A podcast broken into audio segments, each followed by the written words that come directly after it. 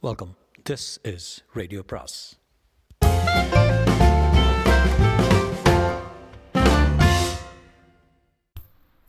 பொன்னியின் செல்வன் அத்தியாயம் ஒன்பது. கரை உடைந்தது. பழுவேட்டரையின் மனத்தில் குடிகொண்டிருந்த வேதனையை படகிலே இருந்த மற்றவர்கள் உணரக்கூடவில்லை. புயற்காற்றில் படகு அகப்பட்டுக் கொண்டதன் காரணமாகவே அவர் அவ்வளவு சங்கடப்படுவதாக நினைத்தார்கள். பெரிய பழுவேட்டரையர் மனோதைரியத்தில் நிகரற்றவர் என்று பெயர் வாங்கியிருக்கிறவர். அவரே இவ்வளவு கலங்கி போனதை பார்த்து மற்றவர்களின் மனத்திலும் பீதி குடிகொண்டது எந்த நேரம் படகு படகு கவிழுமோ என்று எண்ணி அவர் அனைவரும் தப்பிப்பிழைவதற்கு வேண்டிய உபாயங்களை பற்றியும் யோசித்துக் கொண்டிருந்தார்கள். கடைசியாக வெகு நேரம் படகு தவித்து தத்தளித்த பிறகு கரையேற வேண்டிய துறைக்கு அரைக்காத தூரம் கிழக்கே சென்று கரையை அணுகியது. நீ கவலை இல்லை என்று எல்லாரும் பெருமூச்சு விட்டார்கள். அச்சமயத்தில் நதிக்கரையில் புயற்காற்றினால் பேயாட்டம் ஆடிக்கொண்டிருந்த மரங்களில் ஒன்று தடார் என்று முறிந்து விழுந்தது. முறிந்த மரத்தை காற்று தூக்கி கொண்டு வந்து படகின் அருகில் தண்ணீரில் போட்டது. படகை திருப்பி அப்பால் செலுத்துவதற்கு ஓடக்காரர்கள் பெருமுயற்சி செய்தார்கள். பலிக்கவில்லை. மரம் அதிவேகமாக வந்து கடலிலே மூழ்கி மோதியது. படகு தடால் என்று கவிழ்ந்தது. மறுகணம் படகில் இருந்தவர்கள் அனைவரும் தண்ணீரில் விழுந்தார்கள். மிதந்தார்கள். மற்றவர்கள் எல்லாரும் படகு கவிழ்ந்தால் தப்பி பிழைப்பது பற்றியே எண்ணிக்கொண்டிருந்தார்கள். ஆதலால் அவ்வாறு உண்மையில் நிகழ்ந்து விட்டதும் அந்த அபாயத்திலிருந்து சமாளிப்பதற்கு ஓரளவு ஆயத்தமாயிருந்தார்கள். கரையை நெருங்கிய படகு வந்து விட்டிருந்தபடியால் சிலர் நீந்தி சென்று கரை அடைந்தார்கள். சிலர் மரங்களின் மீது தொத்திக் கொண்டு நின்றார்கள். சிலர் கையில் அகப்பட்டதை பிடித்துக்கொண்டு தண்ணீர் மிதந்து கொண்டிருந்தார்கள். ஆனால் பழுவேட்டரையர் வேறு சிந்தனையில் ஈடுபட்டிருந்தபடியால் படகுக்கு நேர்ந்த விபத்தை எதிர்பார்க்கவே இல்லை. படகு கவிழ்ந்ததும் தண்ணீர் மூழ்கிவிட்டார்.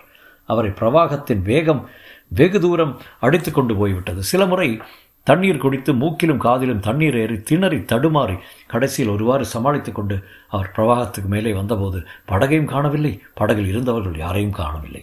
உடனே அந்த கிழவரின் நெஞ்சில் பழைய தீரத்துவம் துளிர்த்தெழுந்தது எத்தனையோ போர்களிலும் மிக ஆபத்தான நிலைமையில் துணிவுடன் போராடி வெற்றி பெற்ற அந்த மாபெரும் வீரர் இந்த கொள்ளிடத்து வெள்ளத்துடன் போராடி வெற்றி கொள்ள தீர்மானித்தார் சுற்றுமுற்றும் பார்த்தார். சமீபத்தில் மிதந்து வந்த ஒரு மரக்கட்டை எட்டி பிடித்து கொண்டார்.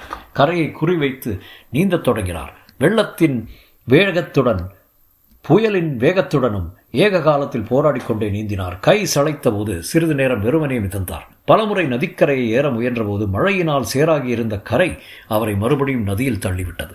உடனே விட்டுவிட்ட கட்டையை தாவி பிடித்துக் கொண்டார். இவ்விதம் இருட்டி ஒரு ஜாமத்துக்கு மேலாகும் வரையில் போராடிய பிறகு நதி படுக்கையில் நாணற்காடு மண்டி வளர்ந்திருந்த ஓரிடத்தில் அவருடைய கால்கள் தரையை தொட்டன.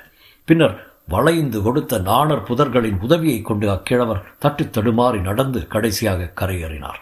அவரை சுற்றிலும் கனாந்தகாரம் சூழ்ந்திருந்தது. பக்கத்தில் ஊர் எதுவும் இருப்பதாக தெரியவில்லை.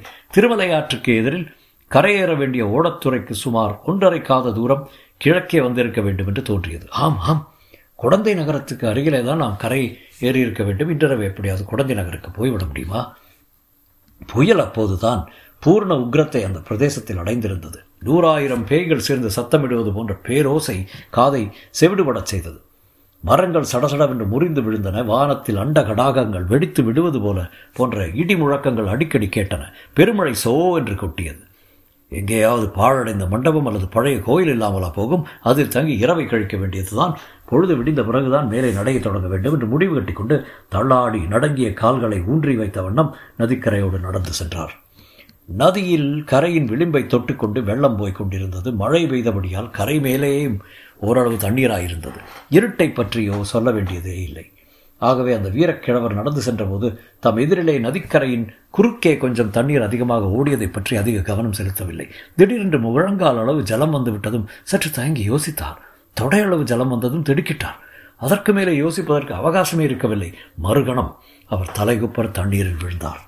கொள்ளிடத்தின் கரை உடைத்துக்கொண்டு அந்த இடத்தில் தெற்கு நோக்கி பாய்ந்து கொண்டிருந்த வெள்ளம் அவரை உருட்டி புரட்டி அடித்து கொண்டு போயிற்று. கரைக்கு அப்பால் பள்ளமான பிரதேசமானபடியால் அவரை ஆழமாக இன்னும் ஆழமாக அதல பாதாளத்துக்குள்ளே அடித்து கொண்டு போவது போல இருந்தது. படகு கவிழ்ந்து நதியில் போய்க்கொண்டிருந்த வெள்ளத்தில் மூழ்கிய போது அவர் சற்று எளிதாகவே சமாளித்துக் கொண்டார். இப்போது அவ்விதம் முடியவில்லை. உருண்டு புரண்டு உருண்டு புரண்டு. கீழே கீழே போய்க் கொண்டிருந்தார். கண் தெரியவில்லை காது கேட்கவில்லை. நிமிர்ந்து நின்று மேலே வரவும் முடியவில்லை. மூச்சு திணறியது. யாரோ ஒரு பயங்கர ராட்சசன் அவரை தண்ணீரில் அமுக்கி அமுக்கி தலைகுப்புற புரட்டி புரட்டி அதே சமயத்தில் பாதாளத்தை நோக்கி இழுத்து கொண்டு போனான். ஆஹா அந்த ராட்சசன் வேறு யாரும் இல்லை. கொள்ளிடத்தின் கரையை உடைத்துக்கொண்டு உடைப்பின் வழியாக அதிவேகமாக பாய்ந்த வெள்ளமாகிய ராட்சசன் தான். அவனுடைய கோரமான பிடியிலிருந்து பயங்கரமான உருட்டல் இருந்து தப்பி பிழைக்க முடியுமா? கால் தரையில் பாவவில்லையே. கைக்கு பிடி எதுவும் அட அகப்படவில்லையே. மூச்சு திணறுகிறதே. கழுத்தை பிடித்து திருகுவது போல் இருக்கிறதே. காது செவிப்படுகிறதே துர்கா பரமேஸ்வரி தேவி நான் இந்த விபத்திலிருந்து பிழைப்பேனா? அடிப்பாவி நந்தினி உன்னால் எனக்கு நேர்ந்த கதியை பார்.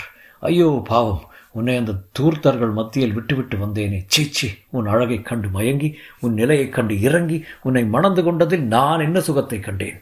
மானனிம அமைதியை இழந்ததைத் தவிர வேறென்ன பலனை அனுபவித்தேன்? கடைசியில் இப்படி கொள்ளிடத்து உடைப்பில் அகப்பட்டு திணறி திண்டாடி சாகப் போகிறேனே. அறுபத்து நாலு போர்க்காயங்களை சுமந்த என் உடம்பை புதைத்து வீரக்கல் நாட்டி பள்ளிப்படை கூட போவதில்லை. என் உடலை யாரும் கண்டெடுக்கப் போவது கூட இல்லை. எங்கேயாவது படுவள்ளத்தில் சேற்றில் புதைந்து விடப் போகிறேன். என் கதை என்ன ஆயிற்று என்று கூட யாருக்கும் தெரியாமல் போய்விடப் போகிறது. அல்லது எங்கேயாவது கரையிலே கொண்டு போய் என் உடம்பை வெள்ளம் ஒதுக்கி தள்ளிவிடும் நாய் நரிகள் பிடுங்கி தின்று பசியாரப் போகின்றன. சில நிமிட நேரத்திற்குள் இவை போன்ற எத்தனையோ எண்ணங்கள் பழுவேட்டரின் மனத்தில் தோன்றி மறைந்தன. பின்னர் அடியோடு அவர் நினைவை இழந்தார். தடார் என்று தலையில் ஏதோ முட்டியதும் மீண்டும் சிறிது நினைவு வந்தது. கைகள் எதையோ கருங்கல்லையோ கெட்டியான தரையையோ பிடித்து கொண்டிருந்தன. ஏதோ ஒரு சக்தி அவரை மேலே கொண்டு வந்து உந்தி தள்ளியது. அவரும் மிச்சமிருந்த சிறிது சக்தியை பிரயோகித்து கரங்களை ஊன்றி மேலே எழும்பி பாய்ந்தார். மறுநிமிடம் கெட்டியான கருங்கல் தரையில் அவர் கிடந்தார். கஷ்டப்பட்டு கண்களை திறக்க பிரயத்தனப்பட்டார். இறுக அமுங்கி கிடந்த கண்ணிமைகளை திரு சிறிது திறந்ததும் எதிரே தோன்றிய ஜோதி அவருடைய கண்களை கூசச் செய்தது. அந்த ஜோதியில் துர்கா பரமேஸ்வரின் திருமுக மண்டலம் தரிசனம் தந்தது. தேவி உன் கருணையே கருணை. என்னுடைய அமைதியற்ற மண்ணுலக வாழ்வை விடி முடித்து விண்ணுலகில் உன்னுடைய சன்னிதானத்துக்கே அழைத்துக் கொண்டாய் போலும். இல்லை இல்லை. இது விண்ணுலகம் இல்லை. மண்ணுலகத்தில் உள்ள அம்மன் கோவில் எதிரே தரிசனம் அளிப்பது அம்மனுடைய விக்கிரகம். தாம் விழுந்து கிடப்பது கர்ப்ப கிரகத்தை அடுத்துள்ள அர்த்த மண்டபம் அம்மனுக்கு அருகில் முணுக் முணுக்கென்று சிறிய தீபம் எழுந்து எரிந்து கொண்டிருந்தது. அதன் வெளிச்சந்தான் சற்று முன் தம் கண்கள் அவ்வளவு கூசச் செய்தது. வெளியிலே இன்னும் சோ என்று மழை கொட்டி கொண்டிருக்கிறது புயலும் அடித்து கொண்டிருக்கிறது. அவ்வளவு புயலும் மழையும் தேவி கோவிலின் கர்ப்ப கிரகத்தில் ஒளிர்ந்த தீபத்தை அசைக்க முடியவில்லை. அது ஒரு நல்ல சகனமோ துர்கா பரமேஸ்வரி தம்மிடம் வைத்துள்ள கருணைக்கு அறிகுறியோ? எத்தனை பெரிய விபத்துகள் வந்தாலும் தமது ஜீவன் மங்கிவிடாது என்று எடுத்துக்காட்டுவது போலல்லவா அல்லவா இருக்கிறது. ஜெகன் மாதாவின் கருணையே கருணை. தமது பக்தியை எல்லாம் தாம் செய்த பூசனை எல்லாம் வீண் போகவில்லை. கிழவர் தட்டு தடுமாறி எழுந்து நிற்க முயன்றார். அவர் உடம்பு நடுங்கியது. வெகு நேரம் வெள்ளத்திலேயே கிடந்தபடியால் உடம்பு சில்லிட்டு நடுங்குவது இயல்புதான் என்றோ அம்மன் சந்நிதியில் திரை விடுவதற்காக தொங்கிய துணியை எடுத்து உடம்பை நன்றாக துடைத்துக் கொண்டார். தமது ஈரத் துணியை களைந்து எறிந்துவிட்டு திரை துணியை அறையில் உடுத்திக் கொண்டார். அம்மன் சந்நிதியில் உடைந்த தேங்காய் மூடிகள் பழங்கள் நிவேதனத்துக்கான பொங்கல் பிரசாதங்கள் எல்லாம் வைத்திருப்பதைக் கண்டார். தேவிக்கு பூஜை செய்வதற்காக வந்த பூசாரியும் பிரார்த்தனைக்காரர்களும் எல்லாவற்றையும் அப்படியே போட்டுவிட்டு ஓடி போயிருக்க வேண்டும். ஏன் அவர்கள் அப்படி ஓடினார்கள்? புயலுக்கும் மழைக்கும் பயந்து ஓடினார்களா? அல்லது கொள்ளிடத்து கரையில் உடைப்பு ஏற்பட்டு விட்டதை பார்த்துவிட்டு ஓடினார்களா? எதுவாயிருந்தாலும் சரி தாம் செய்த புண்ணியம்தான். துர்கா பரமேஸ்வரி தம்மை உடைப்பு வெள்ளத்திலிருந்து காப்பாற்றியது மட்டுமல்ல தம்முடைய பசி தீர்வதற்கு பிரசாதமும் வைத்துக் கொண்டு காத்திருக்கிறாள். இன்றிரவை இந்த கோயிலேயே கழிக்க வேண்டியதுதான். இதை காட்டிலும் வேறு தக்க இடம் கிடைக்கப் போவதில்லை. உடைப்பு வெள்ளம் இந்த சிறிய கோவிலை ஒட்டித்தான் பாய்ந்து செல்ல வேண்டும். அதனால் கோயிலுக்கே ஆபத்து வரலாம்.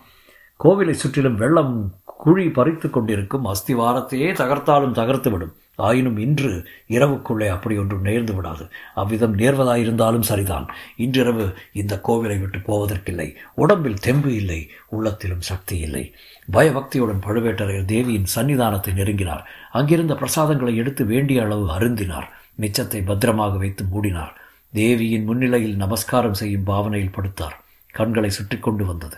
சிறிது நேரத்துக்குள் பழுவேட்டரையர் பெருந்துயிலில் ஆழ்ந்து விட்டார். தொடரும்.